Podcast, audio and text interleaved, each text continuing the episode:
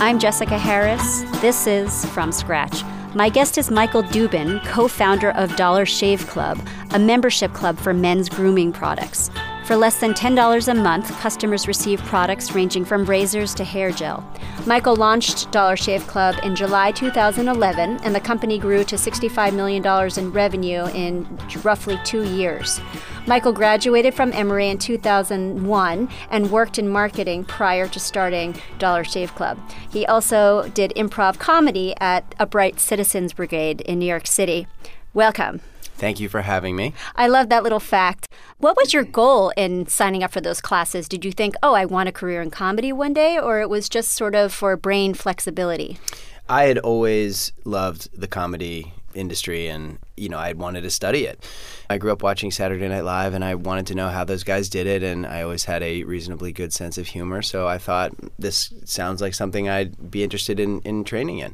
I spent a lot of money on those classes but they paid off because it helped me immeasurably uh, with, with Dollar Shave Club so I'm, I'm, grateful for it. So you grew up in Philadelphia. Uh, your mom was a teacher uh, and then she became, uh, she worked in real estate as a real estate broker. That's right. And your father is an attorney. What kind of law does he practiced? Tax law. I applied to law school, went, you know, during the confused years of my early to mid 20s. I was working at NBC and NBC News at the time, and and uh, then I had a marketing job that didn't pay a whole lot, and I, you know, I had a father who was like, "Yeah, you really should be thinking about law school." So I took the LSAT and applied, and thankfully didn't get in.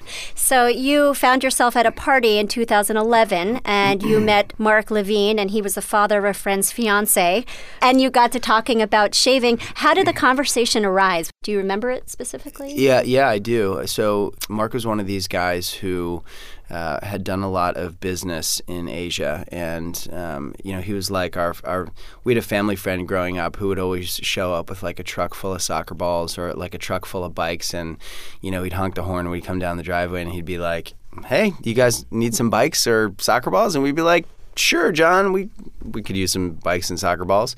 Uh, and Mark Mark was one of these guys similar to, to our friend John, um, where he just was kind of always buying stuff and and bringing it somewhere else and selling it. And there were a couple things he had in his warehouse. One was uh, some cake slicers that are shaped like an actual wedge of cake. No more fussing around with you know a knife and having to make two motions. One fluid motion, wow. cake slice. And and then he also told me that he had 250,000 uh, twin razor blades uh, that he had uh, un- been unable to sell in in uh, in a drug in the drugstore. Um, and he knew that I had experience with the web, and he said, you know, any interest in helping me with any of this stuff? And so, um, you know, I had I had two choices. I had the cake slicers, or I had the razors, and you know, almost instantly, I had the idea for Dollar Shave Club because guys for so long had been myself included, frustrated with the process of going to the store um, to to to buy this stuff. You have to find the locked razor fortress. You got to find the guy or the girl with the key. They're always doing something else, mm-hmm. and um, I just thought there was a, a, much better way to to do it. Where was this party, by the way? Was it in New York? No, it was in Los Angeles. I'd moved to LA in 2009. Why did you, by the way, move to LA from New York City? Oh well, uh, I came for a girl and for a job, huh? and. I left the girl and I left the job. You started working out of your apartment selling the razors and you created a website. Did the customers come?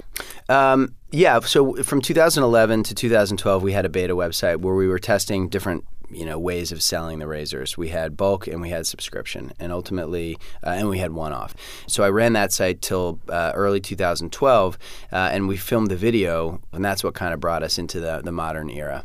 You referred to this video. Um, this was a kind of bare bones humor. Thank goodness for Upright Citizens Brigade, kind of helping to inspire such comedy.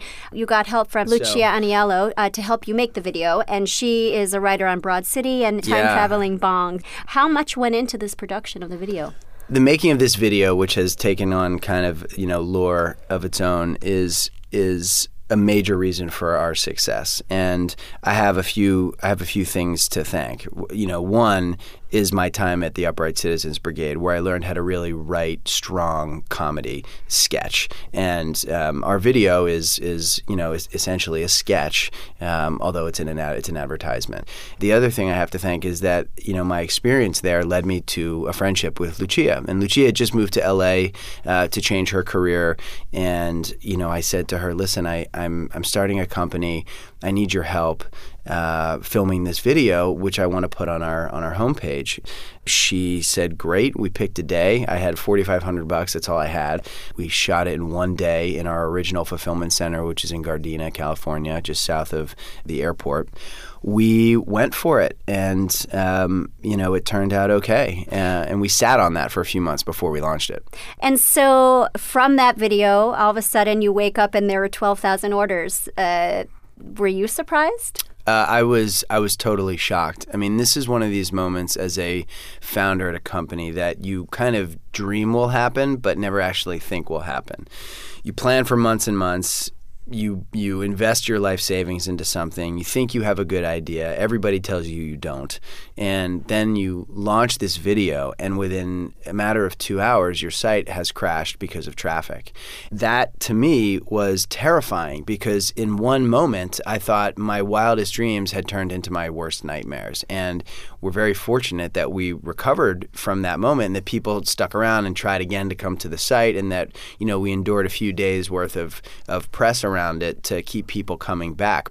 Who did you show the video to prior to launching it? Like, what did your parents think of it, or Mark, or? Yeah, my you know, I showed it to a few friends who really liked it. I showed it to my I remember I was skiing with my family the weekend before we launched the video and I showed it to them and uh, they looked at it and they were like, "Yeah, that's a, it's not bad." Tax attorney. Yeah. No, my dad has a great sense of humor. So does my mom. So does my mm-hmm. sister. We're all we're all funny people. But you know, for some reason, this vi- video. I mean, I got maybe a, a snort mm-hmm. or 2 mm-hmm. Not not encouraging for somebody who just spent the last year and change working on this project and was about to kind of go big. Yeah. How did you launch it? Do you just like put it up there and hope that people come, or was there something behind getting the viewers? So we had raised a million dollars in seed capital from investors.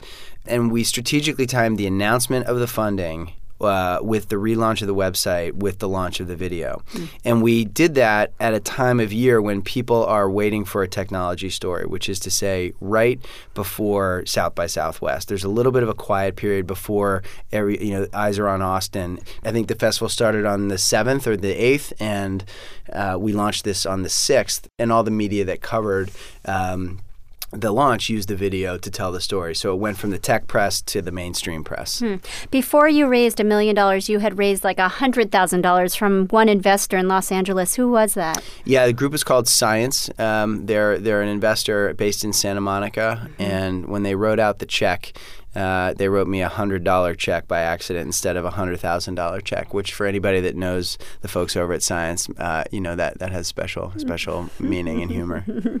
and then you went on to raise capital from Andreessen Horowitz and Forerunner and Kleiner Perkins and Venrock. Talk to me about your first couple customers. Do you remember who they were? Yes, um, I remember. Our, I remember that in the early version I'll never forget my first customer's name. His name was Imran Charnania from Houston, Texas.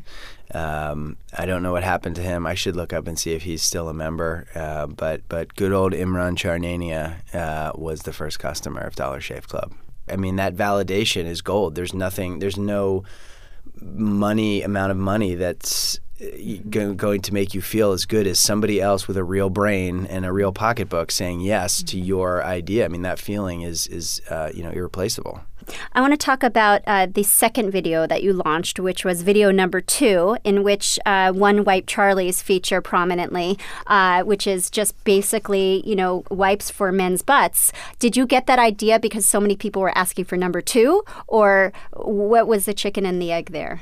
Well, Yes, thank you for the very polite way of saying wipes for men's butts. Mm-hmm. Um, men are using wipes and they're just not talking about it. Uh, and that's not just men with kids. I was using wipes back in college because a friend turned me on to it, and it was a much more pleasant, comfortable way to solve the problem. If Dollar Shave Club is is successful at anything, it's it's uh, speaking with a relatable voice to our to our members and getting them to change their behavior around their grooming. And you know, we sell thousands of these things a day. Yeah. I have people that come up to me in airports and tell me how it's changed their life. I had a guy stop his conference call in an airport, open his backpack, and show me that he was carrying our travel wipes. And I had a guy in a hot tub uh, come up to me, swim up to me uh, in in Hawaii, and say, sorry to bother you. I just have to tell you, I'm a huge fan of these one wipe Charlies. My girlfriend actually made me buy them because she says I wasn't doing a good enough job. Wow. Okay. And, and so, you know, I feel like I feel like, you know, uh, I mean, I'm not a doctor, but I now I know what doctors kind of go through when when a doctor tells somebody that they're a doctor, they get all kinds of like unsolicited information. That that's kind of what happens to me now. Uh, so men's grooming. Uh, it seems like there's um, that men are taking more ownership over their aesthetic life. Why do you think that is? Well, without trying to sound too pitchy, mm-hmm. I, I will I will tell you that you know it's our belief that men are sort of evolving emotionally and physically as it relates to this category. You know, the United States is, is behind Asia and Europe in, in sort of the sophisticated nature of, of men's grooming. Uh, there, there have been guys that, you know, are kind of your standard you know, Pert Plus Irish Spring guys, not just to pick on two kind of legacy brands you know, they just kind of grab whatever's there. To them, soap is soap. And, then there's a lot of guys who are very proud to say, yeah, you know what, I'm I'm thinking very critically about the ingredients that go into my daily face moisturizer with SPF. So you got to get guys all over the map. My son, who's five, the other day started uh, using gel in his hair. So we bought him like Dippity Doo. And it was striking to me that he doesn't have any cultural influence, but that was just an innate uh, interest in mm. making sure his hair looked good. Yeah. Do you use gel in your hair? I don't use gel. Uh, I use uh, our our cream, our hair cream. I'm Jessica Harris. You're listening to From Scratch. My guest is Michael Dubin, co-founder of Dollar Shave Club, an e-commerce mail order company for men's grooming products. The company started off by selling razors for a few dollars per month in 2011 and now offers products ranging from hair cream to body cleanser. I noticed that a lot of companies that have launched lately also are, have a similar tongue in cheek humor. I'm not sure that's that's the best description, but I think of like Sir Kensington's ketchup, right? Uh, or even Oscar Health or your company. They all have like this pared down humor to them that really resembles each other. Do you get that sense that like in our culture there's some type of there's an appreciation for a certain type of humor that, you know, 50 years ago if you were launching it wouldn't have resonated as much. Yeah, I think we as a culture are much more comfortable with humor and pushing the boundaries of humor. We also recognize the importance uh, of, uh, of of speaking you know, like a peer to customers, um, you know, and not kind of down to customers. And so companies have gotten much more familiar in their language and their approach. You know, razors at this point are essentially a commodity. I think about what Dollar Shave Club is doing uh, very much like what Starbucks did for coffee. So remember what there was before coffee. Mm-hmm. There, were, or sorry, before before coffee, there was darkness, just a black hole in the universe. Um, but before Starbucks, you know, what were you drinking? Folgers, Maxwell House. Uh, it was, you know, relatively unexciting and functional. And then you know, Howard Schultz came along and said, wait a second, this is a moment in your life that is to be celebrated. Uh, it's a ritual, and it's mm-hmm. something that's um, that deserves a culture. It's all its own. You know, Dollar Shave Club is doing the same thing with the razor commodity and with its men's grooming products. We're saying that this is a really important part of your life that needs to be celebrated and mm-hmm. deserves a culture all its own. So when people ask us, are you a, are you a razor company? Or are you a, a men's grooming company? I say, actually, no, we're an experience company. And it starts the moment you see an advertisement and it continues every month that you get a shipment from us. What has been harder for you than you thought in all of this? You know, scaling a company to 200 employees is a very big challenge. It's very mm-hmm. easy for you when you're a small company and there's six people in a room or 25 people in a room. But when you when you scale to 175, 200 people, and there are many layers to the organization, your bad habits, um, you know, you don't get away with your bad habits as well. And you really have to put in process. And, and this is not a journey that's unique to Dollar Shave Club. Anybody that's gone from zero to 200 or beyond has been through this. And that, that was uh, harder than I expected. What do your parents make of all this? The, the teacher and the tax attorney? At first, they didn't really believe what was happening because they saw the video. They didn't think it was very funny, and they were kind of taken aback and blindsided by the sudden spotlight on their on their son. Slowly, they kind of got used to the fact that we were doing something disruptive and something that was worth kind of looking at, and. Um, you know, now they're now they're they're thrilled. I mean, they're they're super proud. How would your parents describe you? Well, so when I was a kid, I, they gave me this nickname called the Blitherer uh, because I would sort of blither on, and I think they meant blither lovingly. I don't even know if blither's a real word. Is it? You know, people might describe me as a blitherer now too. Well, that's ironic because in the videos that I've seen, there's real economy to your writing. I think that's the that's what good writing is all about. Um, you know, someone once said, maybe it was Mark Twain, I wrote you a long letter because I didn't have time to write a short one. Can you tell me just briefly about your own grooming regimen? E- why, yes. My own grooming regimen 'Cause it- begins in the morning when I get into the shower and I I'll wash my hair and then I'll wash my body. Then I'll get out of the shower and if it's uh, one particular day, I'll shave. Um, after I'm done shaving, I'll put on a daily face moisturizer with SPF. And um, when I'm done, uh, maybe I'll maybe I'll sit down on the toilet and use some one wipe Charlies. And you know, sometimes I'll snip my eyebrows if I have to. Hmm. I once saw this barber do something really cool, like cut my ear hair with a with a th- with a a string, like a knitting string. Have you seen this? Oh yes, women do it Oh for my their God. for their brows. Oh my God, it's an mm-hmm. amazing trick. Yes. How do I? I mean, there must be a web video I can watch on how to do that. What might I not know about you? I make really good homemade popcorn. Why is it? Why is it so good? Yeah, what makes it? Well, I don't make microwave popcorn. It's a commodity. It is a commodity because I build an experience around it. um, it's my way of saying don't make microwave popcorn. What else? Uh, let's see. When I first moved to California, I I had an apartment that was near the beach, and I would see all these sailboats go by, and I'd never learned how to sail a boat. So I I took a couple classes, and now I'm a licensed sailor. Has there been, um, you know, one or two people who have been kind of unlikely allies for you that have really helped to transform, like, accelerate the trajectory of things? What's really rewarding and fun is when you meet uh, reputable, sort of even famous people that are members of Dollar Shave Club, and you're like, "Whoa, that's really interesting!" Like, you know, this person's a member, and and they're like going out of their way to tell me how much they love the club, and that's like really cool. I had this idea in my apartment. For example, I don't Um, well, I don't know. breaching privacy. Yeah, I don't know if I I don't know if if I'm allowed to do that. I'll, I'll tell you what's the reverse. It was a super bummery. Is like you know with 3.1 million members, like members of ours have definitely died, Hmm. and that's like something that I just actually was thinking about the other day. Yep. Like How do you end the accounts? Well, they stop paying, and then you find out that they've died. usually someone will reach out and say. Oh. Um, you know, I mean, this is it's a pretty morose topic, but you Mm-hmm. know, it's it is something to think about. Like somebody that saw a commercial, signed up, enjoyed the club for a time, has now moved on to the great club in the sky or the great the great kind of underground club. There's different I'm clubs you- that you go to after. Look, death is for for all the listeners out there. It's it awaits us all. Well, you could turn it into an experience. That's right.